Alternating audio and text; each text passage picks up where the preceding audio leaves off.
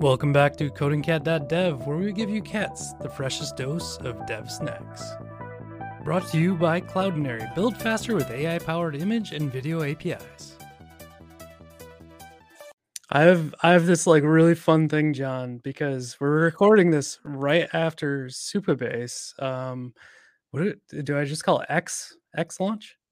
Uh, launch week X. Long launch is week what we're going X. with.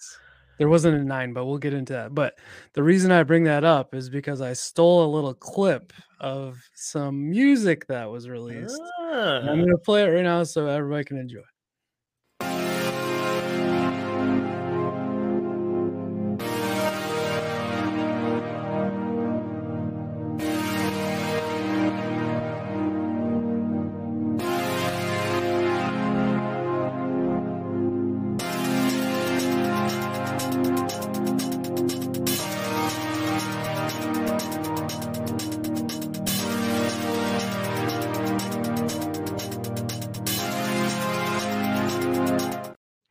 Okay, so that was just a small clip. I gotta know, like, who made that? How do you do the video? What's going on there? yeah, so I mean, this could be a whole podcast on its own. In fact, scrap scrap launch week X. Let's just talk about the album. I- Maybe, to maybe I should pause for two seconds. I'm ma- I'm making a huge assumption here. So, John, can you introduce yourself first of all before we before we get into all that?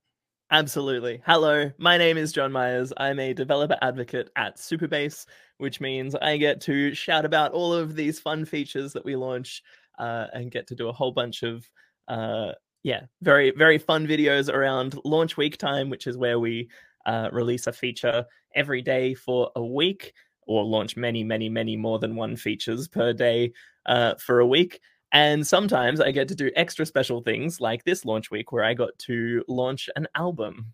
That's wild. Like that blows my mind. How long did it take you to make this album? This album has been in the works for about well, yeah, basically since I started. So so the way that it that it all kind of happened was uh, when I started at Supabase, there was kind of like uh, like we had a YouTube channel that we just used to put up videos that we wanted to em- embed in the docs. Basically, like there was no uh, kind of brand or consistency on the uh, on the YouTube channel. Uh, and so when I came in, that was something that I really wanted to uh, to to improve. Um, and so along with the visual brand, I also wanted like this kind of audio brand um, where we had a consistent song that we could use for every intro and outro for our YouTube Ah, videos. Yep. Uh, and then we we started doing live streams, and so I was like, well, we we need a different one, obviously. And so I produced a, a track for uh, our live streams, and then uh, you know we do these like launch weeks every like four months or so. Uh, and so I was like, well, we need a, a new one for every launch week, and then we just kind of built up this this bank of music um, that's all kind of this cool synth wavy. Um, uh, like 80s inspired synth music uh, and so yeah i decided that uh, we should put it together as an album and then it just took me like you know two years to actually get the time to to finally put it together So it just took like two years. Okay. Yeah, well, yeah, that, like that seems years. pretty quick, I would say. the thing that really like lit the fire under it actually getting finished was uh, Paul Copplestone or Copple, the CEO of of Supabase, uh, publicly bet the CEO of Planet Scale, Sam uh, Sam Lambert, that uh, we would get this album out before the end of the year, uh, or else he would give Sam one percent of his equity uh, in Supabase. And so once there was, you know, a financial commitment by the uh, CEO of our company that I needed to get this finished, uh, yeah, that, that that's why we have an album now. I was just gonna say, like, uh, was there no financial gain here for you, John? Like, this is just part of your daily job, and people are betting like percentages of companies. That's Yeah, that's not yeah, fair. pretty much. So this this thing has 15 tracks. Each one are named. Where did you come up with the names, first of all? this is actually just going to be a whole podcast about the album. This is great. I mean, Uh, it's gonna start out that way for sure. uh, yeah, so this is 15 tracks. There are actually uh, maybe I shouldn't maybe I shouldn't let Paul know this. Uh, but there's probably another like 15 tracks that were B-sides that uh, haven't been finished, haven't been polished. That maybe uh, I shouldn't shouldn't let him bet more of the company away to uh to ensure that I finish it next year. Uh, but yeah, there's basically a whole sequel to this that that hasn't even yeah we haven't even started putting together. Uh, but uh, what was the question? Uh, the names. So there's The 15, names, yes, the fif- right. 15 tracks. How'd you come So up these- with it? yes, these 15 tracks. Uh, it's a little bit fun if you want to pause the podcast and go and look at the tracks and see if you can work it out for yourself because it is uh, there is a consistent theme uh, with them. I feel like so hell. like I remember the movie, uh, and there's like a Hal robot, right? yeah, 2001: Tr- A Space Odyssey. Trinity, Yeah, yeah, it's exact. So and Trinity is from the Matrix, right? yeah, that's the one.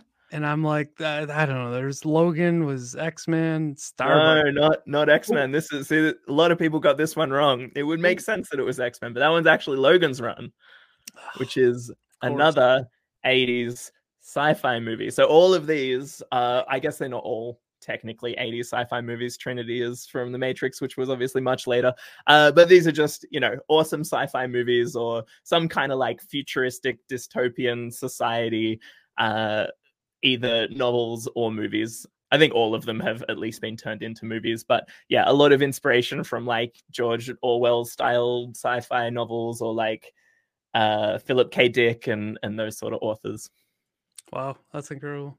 But they're all main characters from those movies, and so I'm tossing around for the sequel uh, ideas. If I if it is 15 tracks again, then maybe I could just like make it all the secondary characters from those same movies and see if people put it together.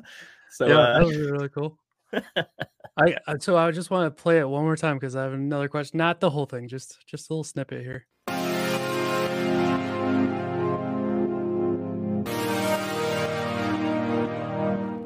Okay, so you kind of saw like the woman. She's kind of like uh like changing. How the heck did you make that video? yeah, so this is another fun thing about all of the visual aspects. So the like the- there's some Gen AI happening or something. Yeah, yeah. So it's basically everything visual is is AI.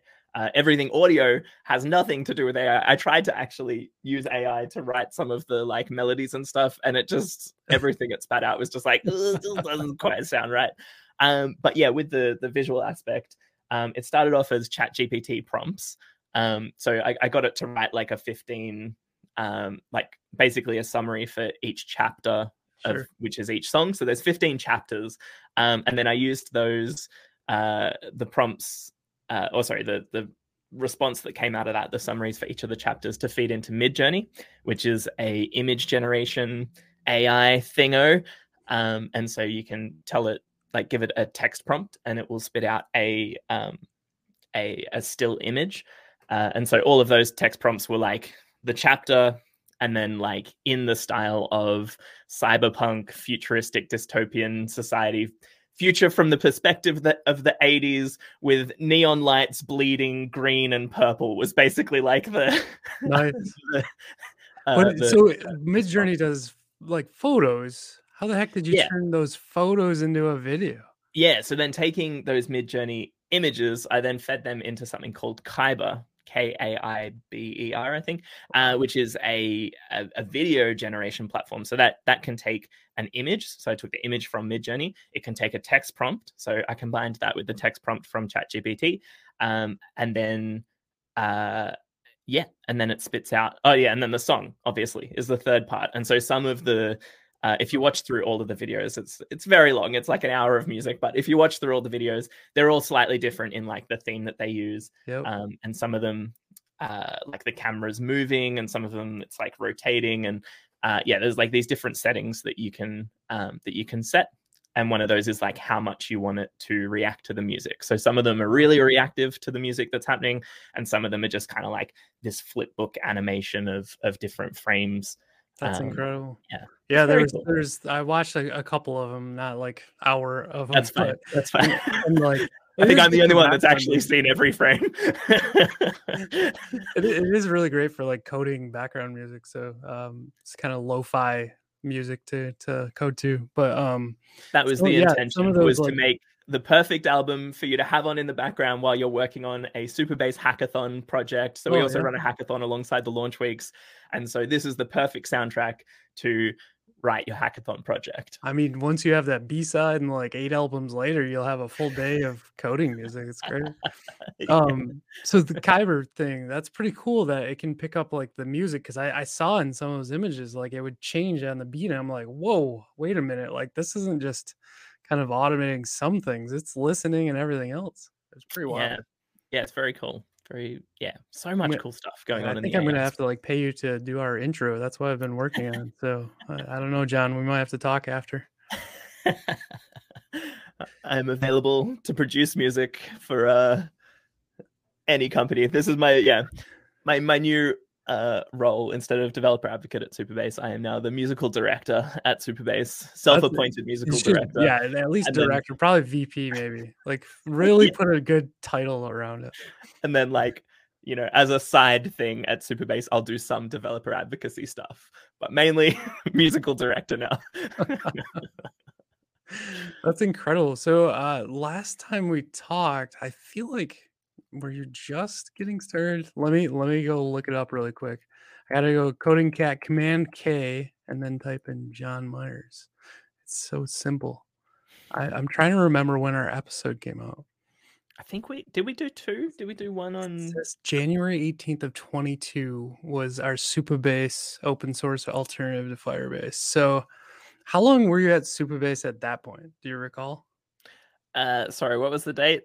January 18 of 22. So 22. So I think I had only been there for about three or four months at that point. I, I was gonna say, like, so how like how has it been? Tell me about like working at Supabase as a DevRel. yeah, it's been an awesome place to be as a DevRel. Um, I feel like uh, I, I probably said this right back in that episode, but uh, I think because the surface area of Supabase is so wide, uh, like it's not just uh, like a single ORM or it's not just an OR solution, it's not just database hosting, because it covers all of this surface area. It means as a DevRel, like, you know, the, the main thing that I do is create um, example applications, um, help build out some tooling to to make integrations tighter, and then create a bunch of uh, of YouTube tutorials um, to to show how to how to do those things. And I, I think I would have said, you know, like almost two years ago when we when we caught up, uh, that that uh, would make it a really interesting place to work long time, uh, long term. And I feel like that is still the case. Like I'm still finding cool stuff about Supabase, even not even like the new stuff that we're launching every couple of months, but even stuff that's always been there that I just didn't know. And I'm like, ah, that is so cool. I definitely need to highlight that. Um, yeah, it's just very interesting having so many things that I can build with under Yeah. the umbrella of Supabase. Totally. Um, cool. So I'm gonna I'm gonna put us on a little ad break, and then when we come back, we're gonna dive into launch week X. Cloudinary allows you to remove any unwanted backgrounds, so you can reuse assets efficiently. You can also erase objects and people from images for placement in new experiences. For more engaging content, easily turn static images into dynamic animations. And rely on smart cropping to always deliver assets with a focus on the most relevant objects to your brand. Cloudinary Programmable Media. Build faster with AI powered image and video APIs. You have like a whole production, everything going. This is amazing. I keep trying to get people to like actually sponsor Coding Cat. So like if Supabase is is looking for an awesome podcast like this to sponsor, we're all about web development. So it should it should fit. Yeah, I mean it's a pretty it's pretty well done, isn't it? it is. It's very cool. I mean it goes out in like YouTube shorts afterwards, TikTok, it's everywhere. You'll Awesome. see it. Are you doing this as like as part of your role at the new place, or is this all in? Sorry, are we are we not recording right now? Is this We're like? totally recording. It's totally fine. As in, is this is this going to be in the final version of the podcast? if I say something terrible, I just make a mark and I say, "Hey, Ashley, our editor, please pull this out." So, like this part, she might. I don't know. okay, cool.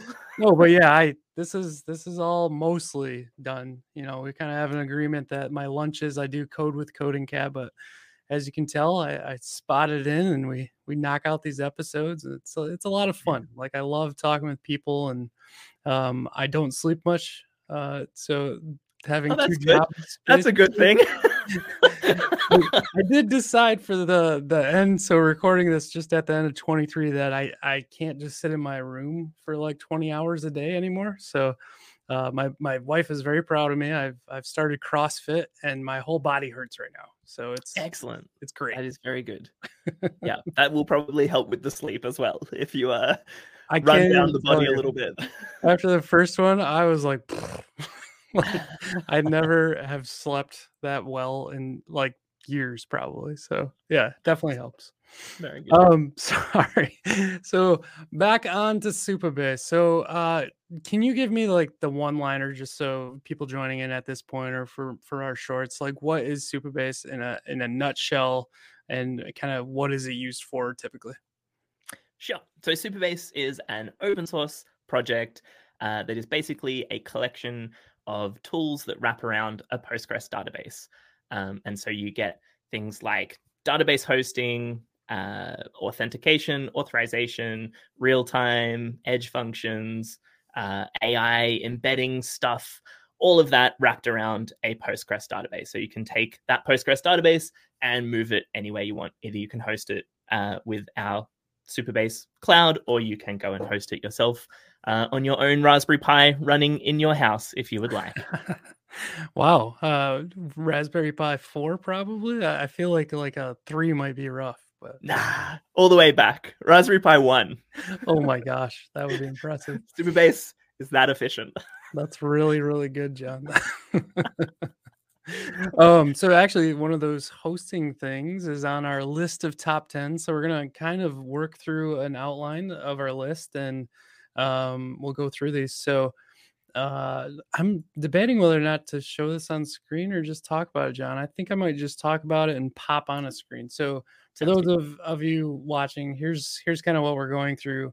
This is on the Supabase blog. It's Launch Week X best launches, um, and we're just gonna kind of cruise through the top ten and pick up pieces and parts that we might need. But you're just talking about hosting, and one of those hosting options on here is uh, Fly.io, which I love. I just did a blog about this on um, FusionAuth. So, talk Yeah. to me about kind of what you guys are doing over there with the Postgres piece. Yeah, so we've teamed up with Fly. Uh, if you don't know, Fly is a hosting service that uh, has an edge network of a whole bunch of CDN servers all over the world where you can host your application um, or run a Docker image or whatever.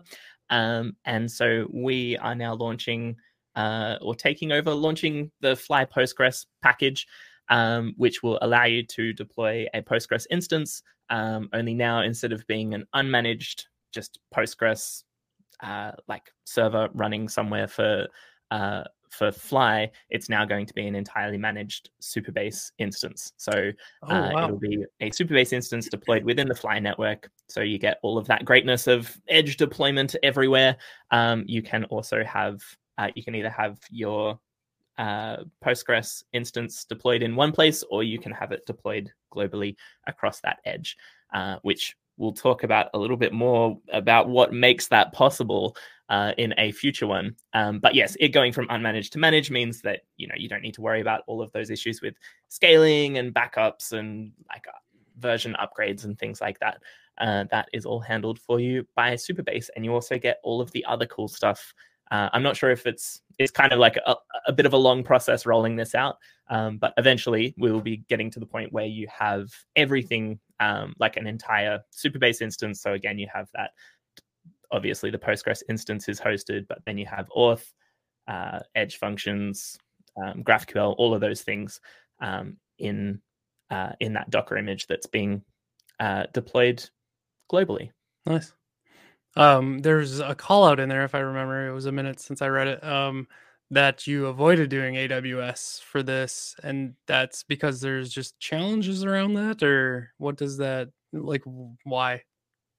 Yeah, I think we've always kind of um, built things either on open source tools that already exist or tried to Sure. keep them as platform agnostic as possible.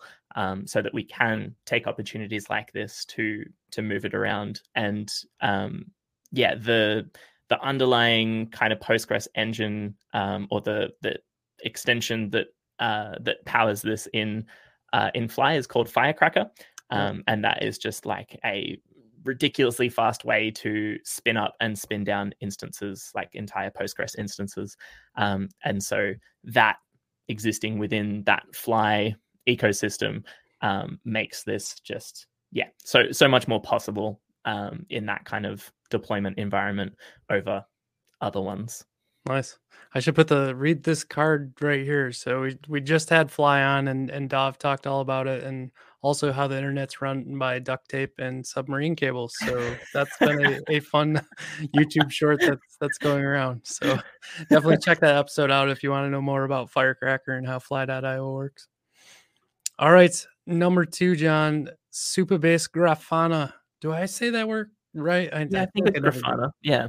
Grafana. Yeah, so this is Grafana is like an analytics platform that gives you these nice like dashboards that can tell you about the performance of uh, of your database, but also just the whole uh, like the CPU and memory and everything that's running on that um, on the actual compute server.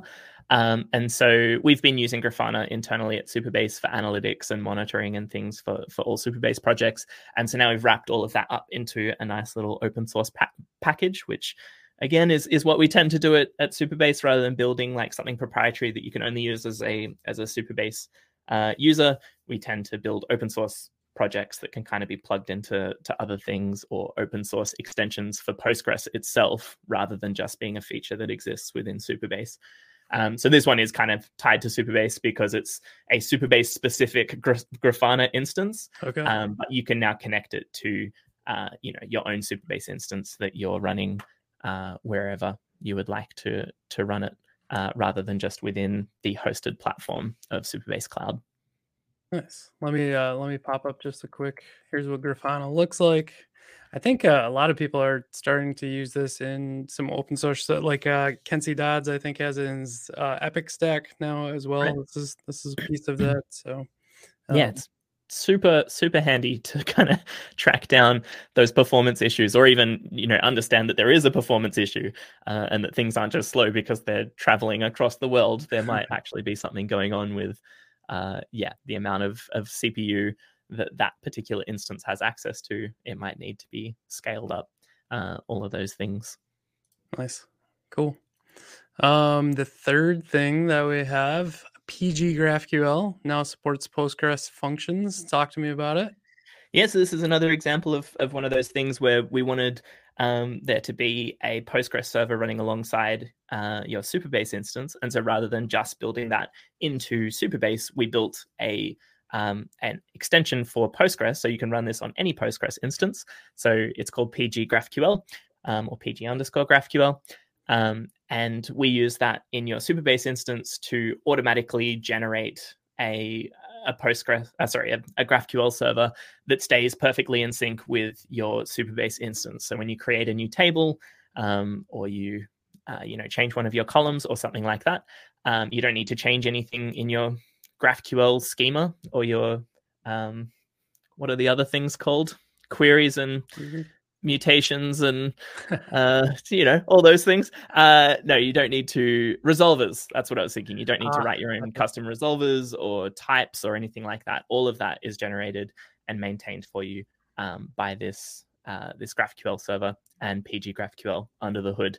Um, but the cool thing that we've launched with this, that's that's been available for a while, um, but now Postgres functions are also included in your GraphQL schema. So Postgres functions are a way that you can like group together a collection of um, of SQL statements, um, or just kind of like you know encapsulate some functionality into a a Postgres function, and you've always been able to call those with um, something called RPC or remote procedure call, um, which is something in the uh, in Supabase JS. And so you, have always been able to call these from your application, um, but you kind of had to step outside of that GraphQL world uh, mm, to do that. Whereas now um, that is included within your GraphQL schema.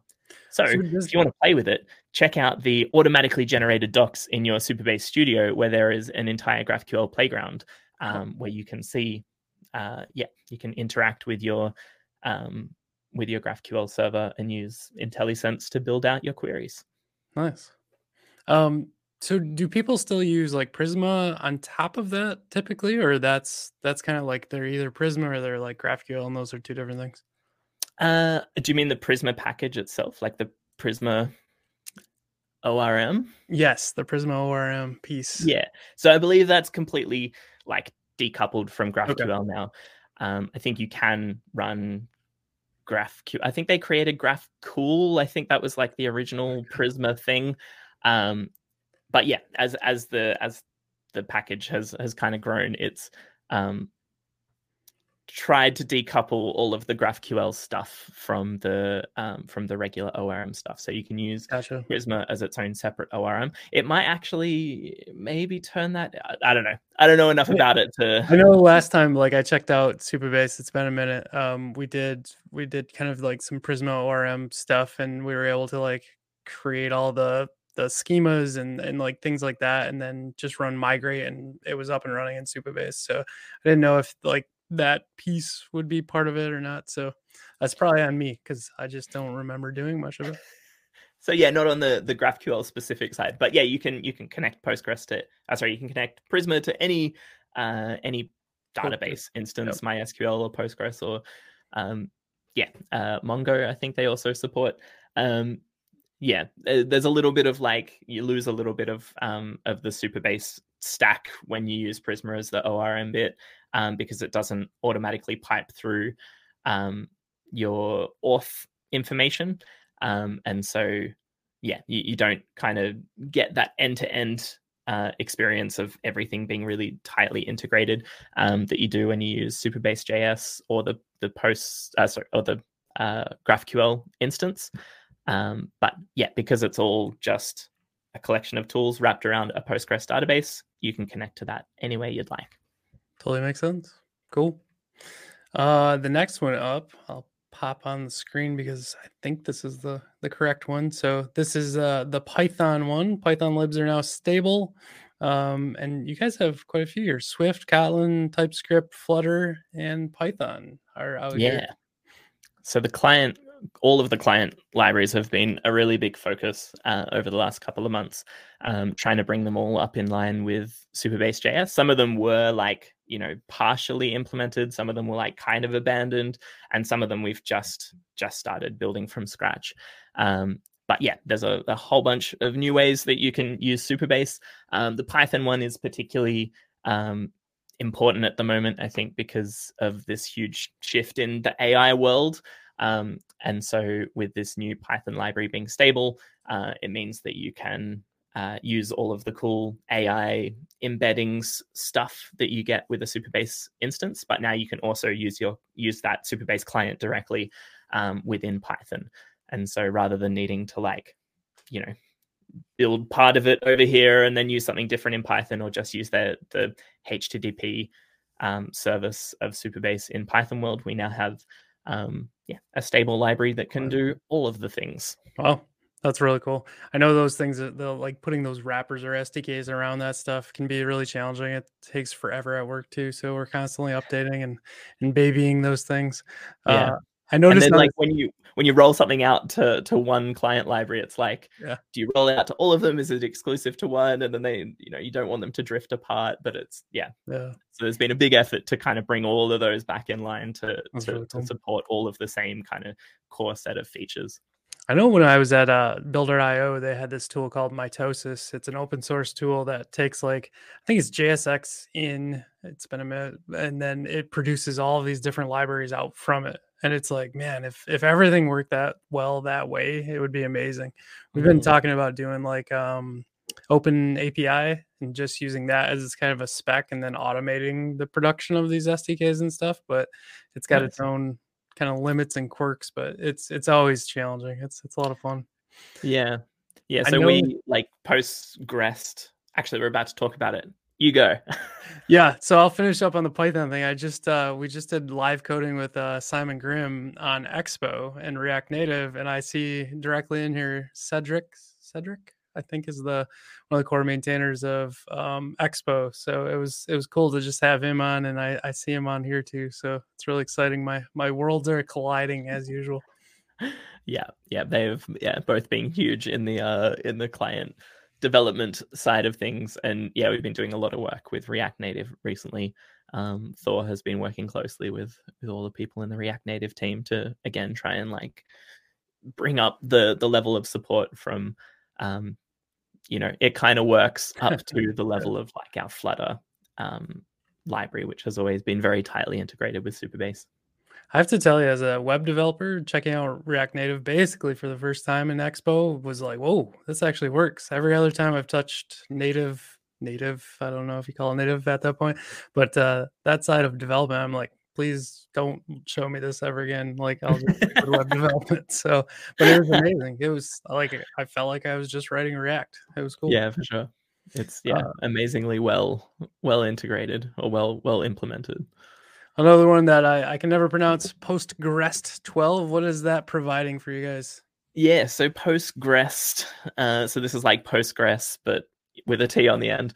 Uh, and so uh, this is the the REST service that sits on top of your Postgres database with a Supabase instance. So again, it's its own open source project, um, but it allows you to uh, make uh, requests for data directly from your front end or from your server, whatever your uh, wherever you're requesting data.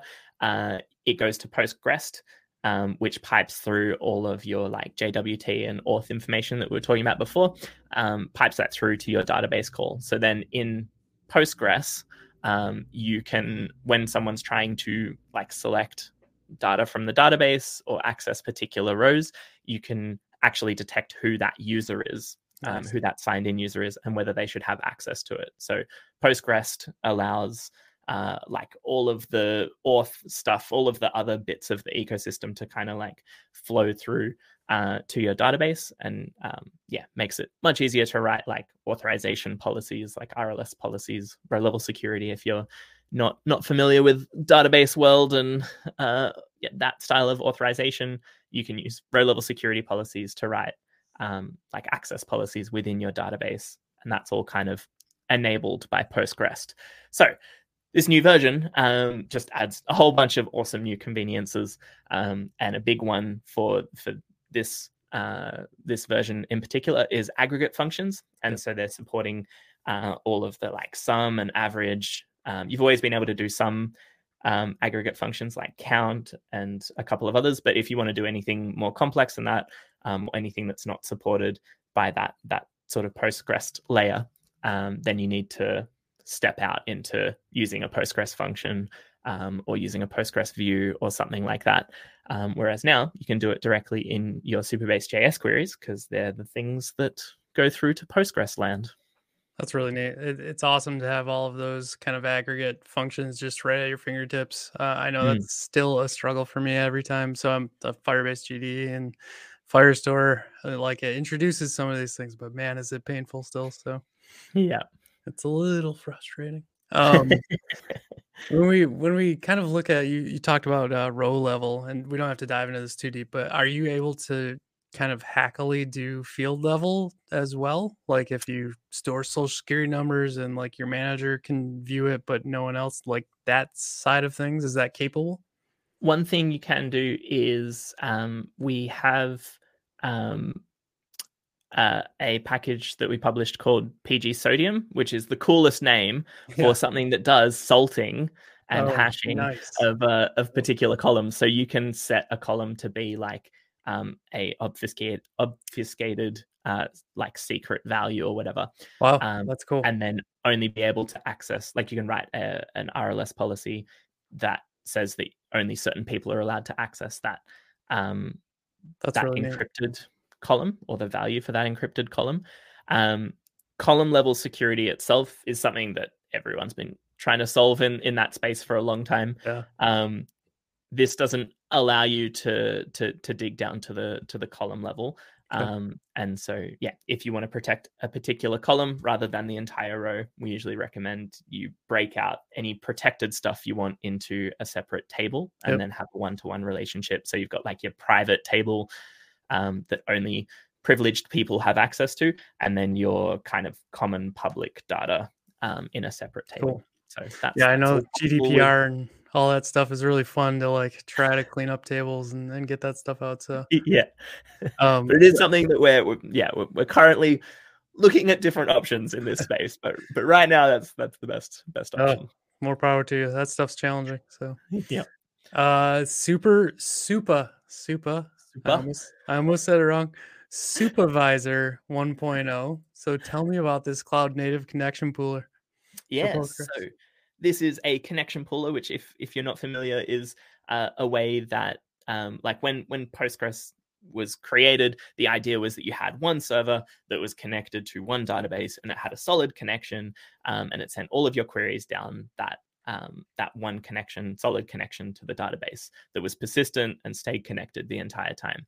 Uh, now with this like serverless world where you have a whole bunch of small functions uh, like serverless functions spinning up for like you know sub 100 milliseconds or whatever um, it's it's a lot of overhead to establish a connection to the database and then send your query down there and then disconnect it um, that ends up you know slowing down your serverless functions quite a lot um, and also overloading the database because it's just not designed to have so many concurrent connections or short-lived connections. Um, and so a uh, a connection pooler is basically like a, a piece that sits in between and it holds on to a, a collection of stable uh, direct connections to the database. And then that's what um, a serverless function will connect to and then send a query. Um, so it's a much faster way to share uh, a collection of uh, long-lived stable connections to the database across a whole bunch of queries coming from um, very short-lived functions. Um, so uh, Supavisor is our connection pooler or a connection pooler again that we've built an open source connection pooler that you can use for for any postgres instance but it's now what we use uh, under the hood for every single Supabase project so um, wow. Uh, yeah, it's built on Elixir, which is really, really good at concurrent connections and sharing uh, that that kind of uh, load across um, a whole bunch of of uh, concurrent users or concurrent requests. Um, and so, yeah, a- big part of this going 1.0 and being um, like us saying that it's stable, it was us migrating all Supabase projects from PG Bouncer, which was the connection pooler that we used to use, um, across to Supavisor. Um, and so, yeah, if it's able to handle the workload of the entirety of every Supabase instance, I think it's ready for production. Probably, yeah. I and Jose Valim from Elixir, I think he's the creator of Elixir. He has kind of a, a video out about how that works and the the connection pooler and stuff. So uh check that out. It's it's pretty sweet. Yeah, absolutely. Um I had another question in my mind and I just lost it. So um, oh, uh, upgrade paths. So if if someone's on an older version and since this is like all new, is it is it straightforward to to do that upgrade if they're hosting themselves? uh, as in from PG Bouncer to Supavisor. Yes. I'm just gonna say yes. Uh, Okay. I haven't actually experienced it beyond uh, Supabase's like um, They're big migration. base You can you for a while you could choose whether you wanted to connect to PG Bouncer or you wanted to connect um, to Supavisor.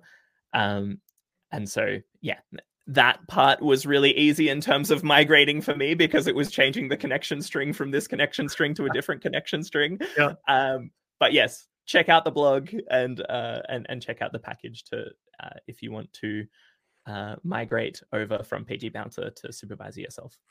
Nice. Very cool.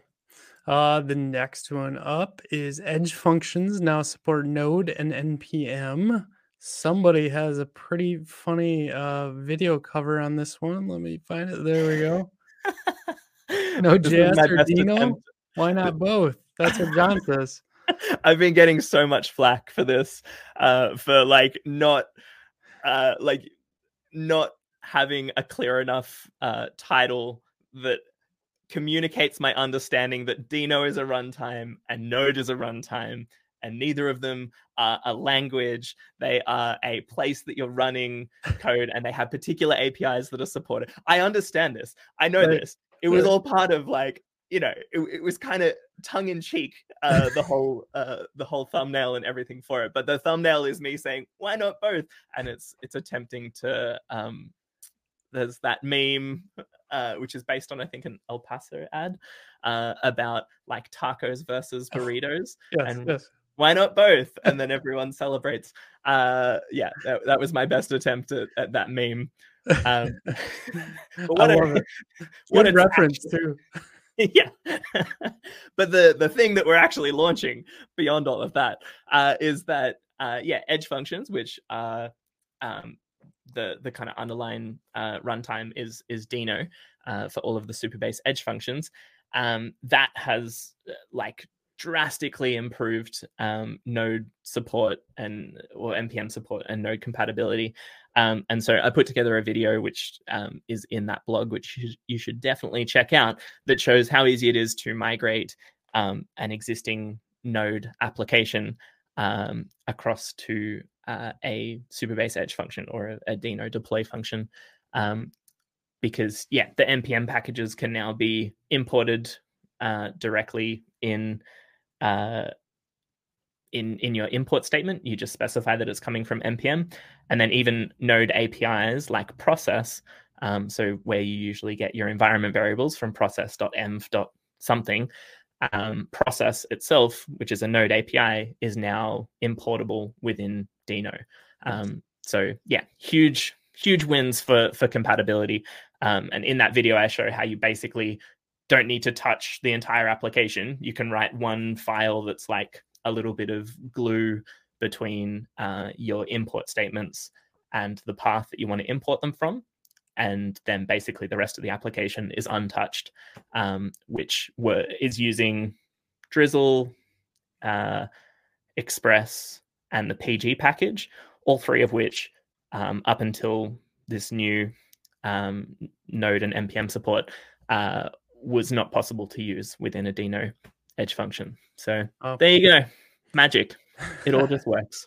And a lot of this is because Dino like started supporting like all of the npm packages, right? That was a big Yeah. push forward. Yeah. I think they started out with high hopes and didn't realize how big the npm ecosystem really was.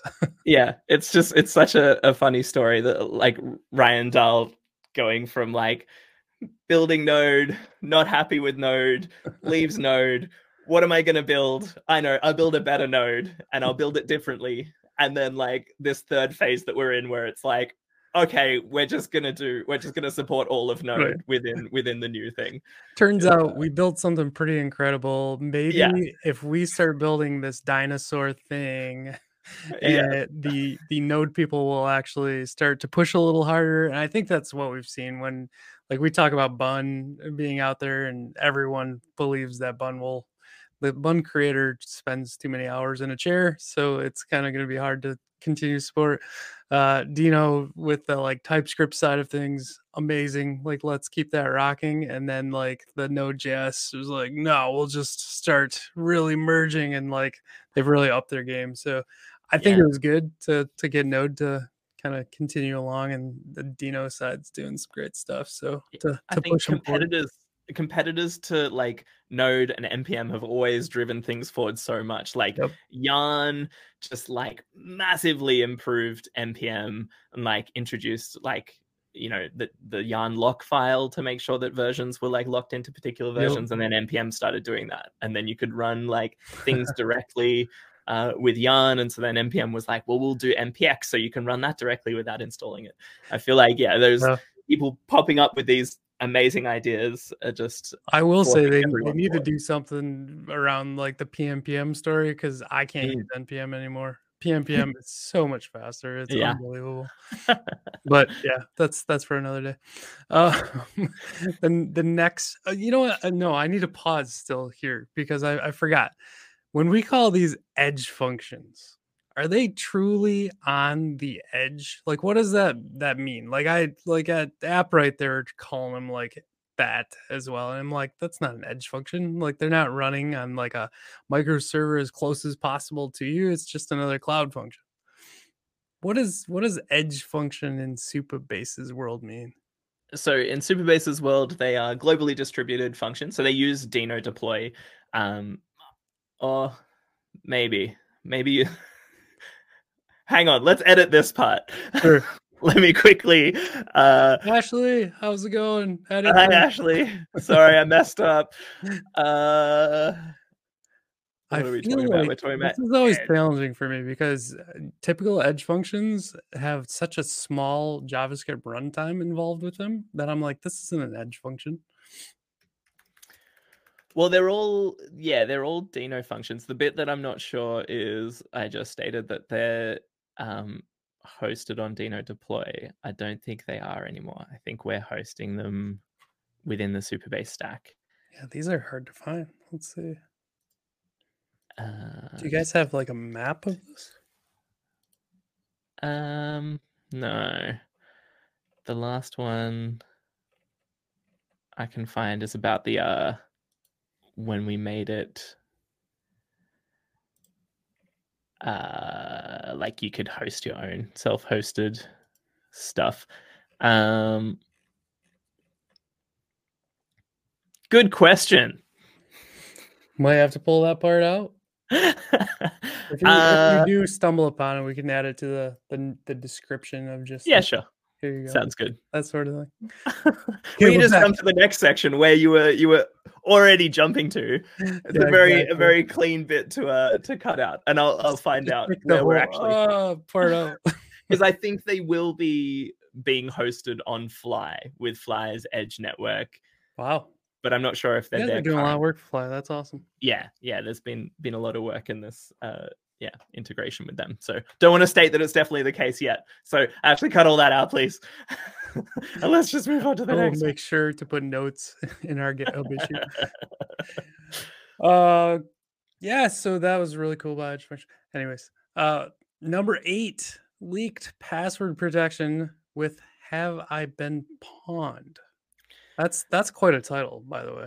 Yeah, yeah. So, uh, yeah, have I been pwned is a is a site where you can go and check your like uh, whether your email address has been leaked, uh, whether your credentials have been leaked, and you can actually check like the strength of a password and see if a particular password has been. so, Alex has distracted me by holding up by imitating my uh my thumbnails uh, on the on the blog. just kicking butt, man. They're crushing it. but yes, have I been pwned allows you to check like um what is like how how secure is this password? Has this has this specific password been leaked in any um in any uh what are they called data breaches or uh paste bins or anything like that. Um and so you can now uh, we have integrated that functionality into Supabase itself. So when a user this is something you can toggle on in your in your Supabase instance. But um, if you want your users to only have super strong passwords, um, you can now uh, turn on a setting that means that it will fail to create a user's account Nice. um, if they try to sign up with a particular password that has been leaked or um, yeah is not a secure enough password um, so this means that you can kind of feed that information back to your users and kind of explain to them hey that password is probably not something you want to keep using over and over and over again for all of these services. It has shown up on this site. You should probably go and protect yourself. And also this is what a password manager is. And here's a discount code to one password if you use my affiliate link. And uh yeah Let's put all of that in there because I weekly now tell my wife, you need to use our one password account, please. And because every password is the same. I can't handle Yeah. it anymore. yeah i have this conversation probably monthly with my parents who like are pretty like password aware but just like getting over the hump of like you know they still think that a a password with like four characters modified on the end but having the same like main part of the password is secure and i just have to keep having the same argument with them so now i'm just going to ask them to sign up for my app and i'm going to toggle this on in the background and then Oh. Supabase can tell them or my app can tell them that their passwords are not secure enough and Nope. hopefully that'll be enough John's, John's app said no. That's awesome. Um, I I just uh mentally I I gotta ask you this because you you're in auth world often. So on one password, I, I'm fed up with Google Authenticator because basically I can't sort by name and I have to like manually shuffle. I'm just done. So I put it everything into one password.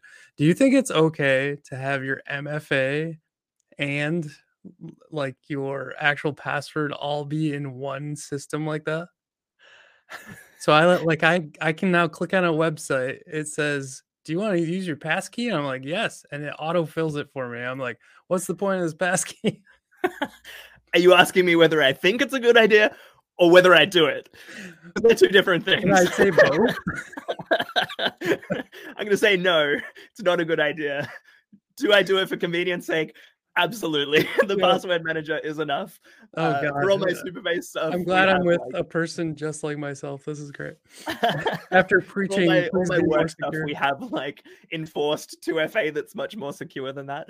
But for any of my personal stuff, 2FA and a password manager, I think is enough. Perfect. Good. Great answer because it's Alex approved. oh, number nine, Supabase branching.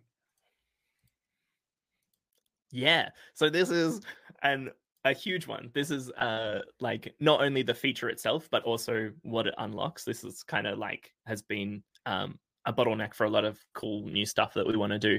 Uh, one of which we'll talk about right after this. But Supabase branching um, is a way to create a branch for your for your database. So you can think of it as like Git or or GitHub.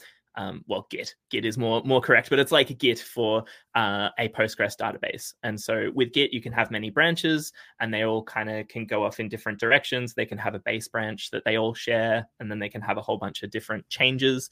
Um, and so this is usually how people, uh, how teams do feature development at larger companies. You have um, a GitHub project or GitLab or something like that, um, and then everyone is creating like feature branches to work on individual features. And then the idea being that someone can pull down that branch and test it out locally um, and have the version of the application be in exactly the same state as the version of someone else's application who's building this feature. And so now that same concept can be applied to Postgres.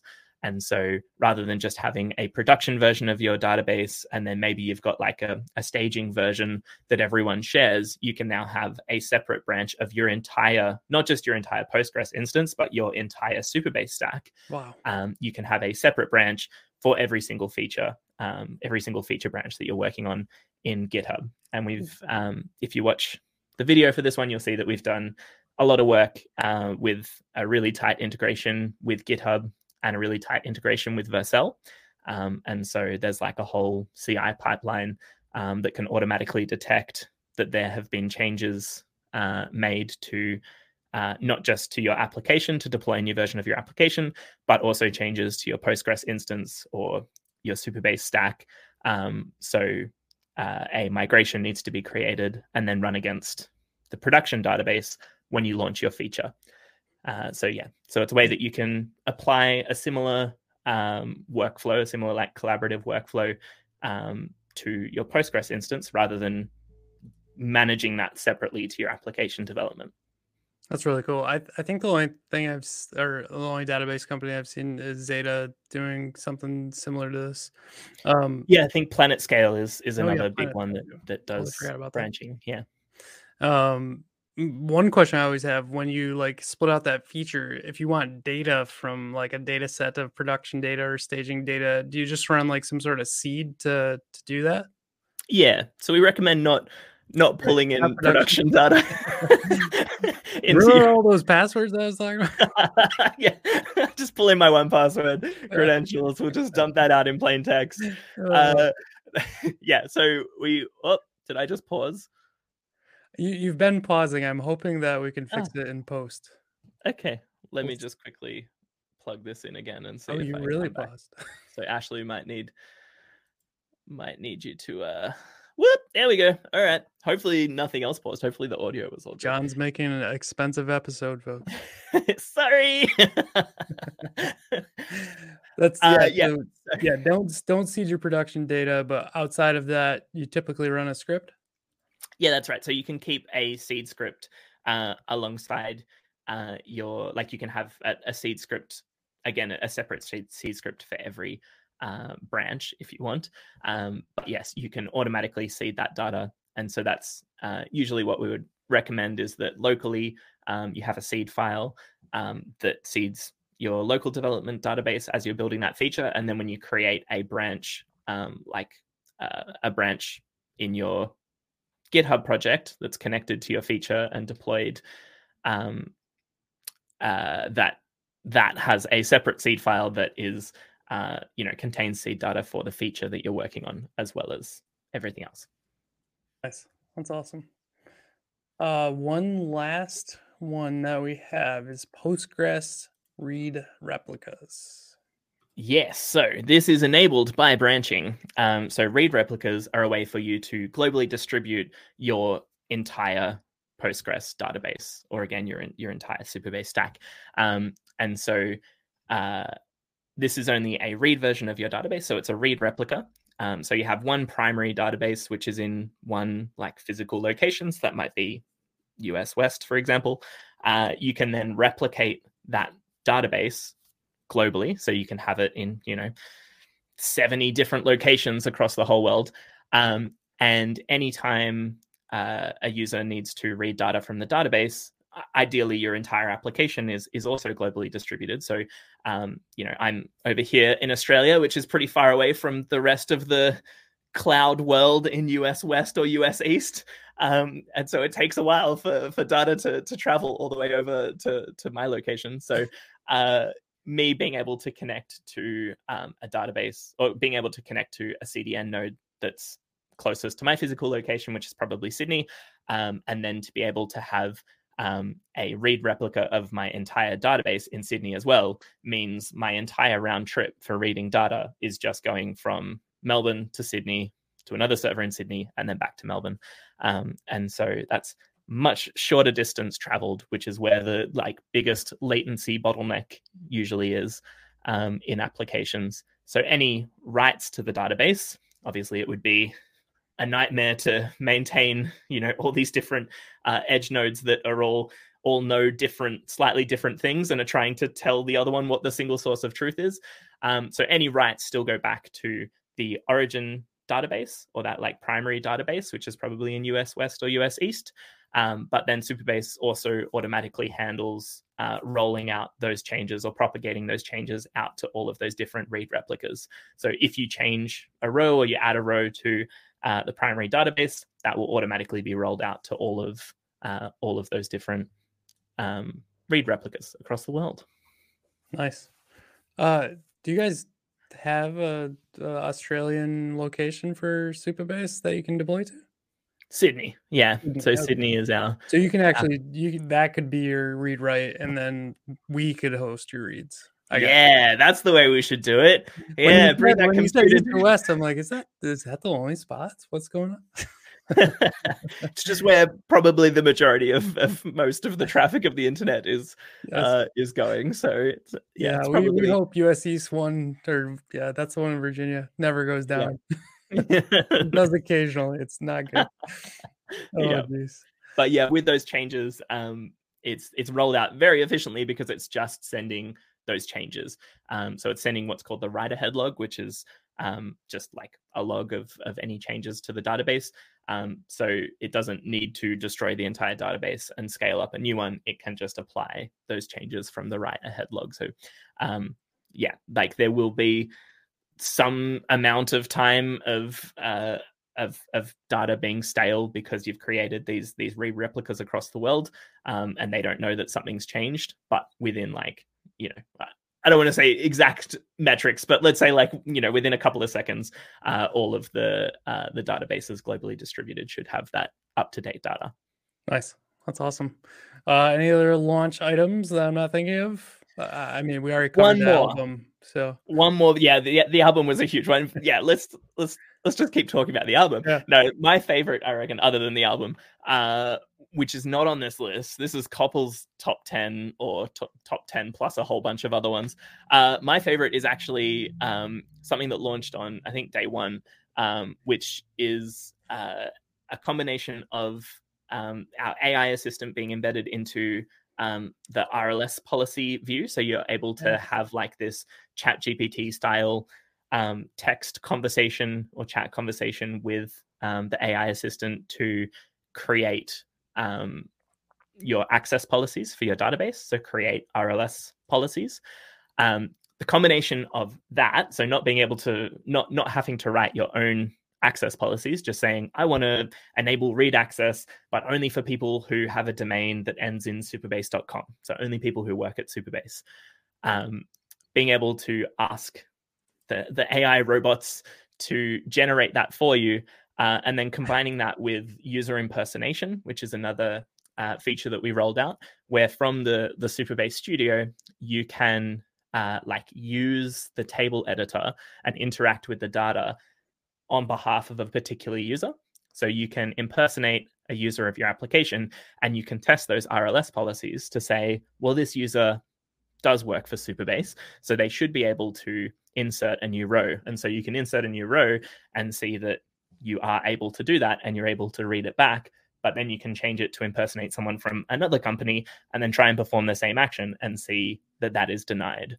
Um, so, a really great way to test RLS policies, but selfishly on on my side on my side an excellent way for me to like educate people about what RLS policies are uh, and like it's a really visual um, easy to understand way to to kind of visually communicate that.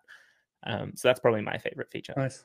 I think I saw somebody doing like a uh, like AI generated, but then they would draw like two columns and be able to put the SQL. That was wild to me. Yeah. Did you see yeah, that? I, I, I saw the same thing. I saw the like the the embedded tweet video of doing that. I was like, that is so cool. I haven't like dug into properly what's going on there, but yeah, amazing. Yeah, AI is changing everything. It's it's kind of wild. Yeah. Uh, I probably didn't prep you right, but we're gonna roll into our perfect picks. So if you want to take a few minutes, I'll just I'll roll through mine. Um, okay. I don't do this very often, but for my picks this week, I'm actually picking some of our own stuff because I think it's it's going to be really cool. So I actually don't have this recorded yet. We're doing this tomorrow. Um, this is with Tim Benniks. We're going to do a code with Coding Cat all about Supabase, Algolia, and Nuxt, which I don't write much Nuxt, so I we'll see how it goes. Um, so we're gonna we're gonna build kind of a SaaS application. We're calling it "Building My Own SaaS with Supabase Algolia Nuxt." Um, it's sponsored by Algolia, so it's a first fun sponsorship of the new year. Um, and yeah, that's my full breakdown. That's my pick. I want to remind people because uh, I've gotten feedback that they didn't realize this is a podcast still. So this does go out on Spotify as well as all of the podcatchers out there. Apple is still by far the biggest one for us. I just don't use it because I have an Android phone. So uh, I always forget to prompt that. But um, th- those are all my picks. I do have to show John since I'm out here. John's uh, pick from last time. He may or may not remember this. I do remember. this, this was one of the my favorite picks of all time. He picked a Dyson vacuum, which is just awesome. So, just FYI, perfect picks can be anything. Yeah. Well, I mean, if if you would let me, I would pick that vacuum cleaner again. Like, Denied. you know, years later, that is still a fantastic vacuum cleaner. Absolutely would recommend. Uh, but this time for my picks, with my very limited time to, to think of them, and I'm just looking at what's right in front of me. Uh, if you are creating content, uh, I recommend, highly recommend getting a teleprompter. Um, because it has saved me so much time being able to have a script in front of the camera. I do a lot of like my intros and outros, like talking to the camera. Yeah. And I used to just spend so long trying to get the right take based on memory. Like I would read yep. it, I'd read it on on the screen off to the side, and then I would like try and like deliver it in one take or like just a couple of takes and it would just take so long and buying a teleprompter has just massively reduced the amount of time that i need to spend like trying to get that right because i can actually see the words in front of my face so that would be my first pick. That's have incredible. You, you use a teleprompter? Have you? So I don't, and I've I've talked to people like a million times. What teleprompter are you using? Like how? Like what do you use it with? And I'm always often they'll tell me that they use like their phone and it does the whole mirror thing. And I'm like, I don't want to do that. Like, I, I have my setup. I have a DSLR that sits up here, and I want it to like just use that. And every time I go to do it, I'm just too lazy to commit to it because I'm like, wait, now I need to write a script. and I'm I'm really bad about like just kind of doing things kind of off the cuff, but I re-record just like you're talking about, like over and over and over, like an intro where I'm saying the same thing I would, and I've scripted it, and now I'm reading a Google Doc, and I forgot, and I looked down, and it would save me so much time. You're absolutely right. Do you have a, a brand that you recommend? Uh, this one was just like literally the cheapest one on on Amazon, okay. and it has been fantastic. Um, Perfect. Yeah. No, I love I love the pick, and there's a lot of great ones out there. Um, Amy Dutton has suggested one to me over and over and over, so I'll have to uh, kind of go out and, and take a look. My second one, my second pick, uh, is going to be. Uh, I had it for a second. Oh yeah, uh, on on this on a similar vein to last time, I picked a a sampler, uh, a kid's sampler, which uh, was great for for teaching about just like you know how sound can be manipulated and so me and my daughter often uh, like record a little sample on on her casio sampler keyboard and then like play it at different pitches that was my pick last time this time i'm going to pick uh, this thing called korg little bits mm. um, mm. which is like basically a synthesizer. Obviously, you can see I, I like synthesizers. Okay, uh, it is a, a synthesizer, but all broken up into little um, separate modules that can be clicked together as magnets. And so uh, you have like um, similar to all of these synths around me. If you're watching the the video version, uh, or yeah, you've you've pulled it up there. So it's like um, you know an oscillator, so something that creates a sound, and then a filter, so something that like like uh, filters down the sound and uh, different ways that you can modulate the sound. Uh, but you can click them together in different orders, and so it kind of is oh. teaching her about um, you know, like physics as well as like sound like different things being responsible for like uh, affecting the sound in different ways. I feel like it's very similar to coding where it's kind of like logical steps that are going through like functions. So each of those little module pieces is like a, a function in postgres which are now exposed via the PostgREST version whatever just came out. Uh, but yeah, it's it's kind of like teaching her about um, the each thing kind of affecting the sound in different ways, and so it's this interesting logic thing that also comes out with cool sound out the other end because it's made by Korg, who are uh, quite a prolific. Um, oh, I've frozen again, but uh, quite a prolific uh, synth manufacturer. If you ever uh, kind of like want to take and and jump a little past um, like just sound based stuff like that, uh, micro:bits has been really cool to like show off coding to my son too. So check that out. Like they do, you do gaming controllers, you do little like bots to drive around. But for kids, it's really sweet. I think I could be wrong, but I think they're somehow backed with Microsoft. But don't quote me on that. I'm being right. yelled at that it's dinner time, so I got to wrap it up. But thank you, John, once again for coming on. I really appreciate it. Supabase is killing it with all of their releases and everything that they're putting in. And I love seeing your album, like having see, seeing DevRels do like that creative side, just it blows my mind. So props to you for that. Awesome. Thanks for having me. It's always fun. All right. See you next time. See ya.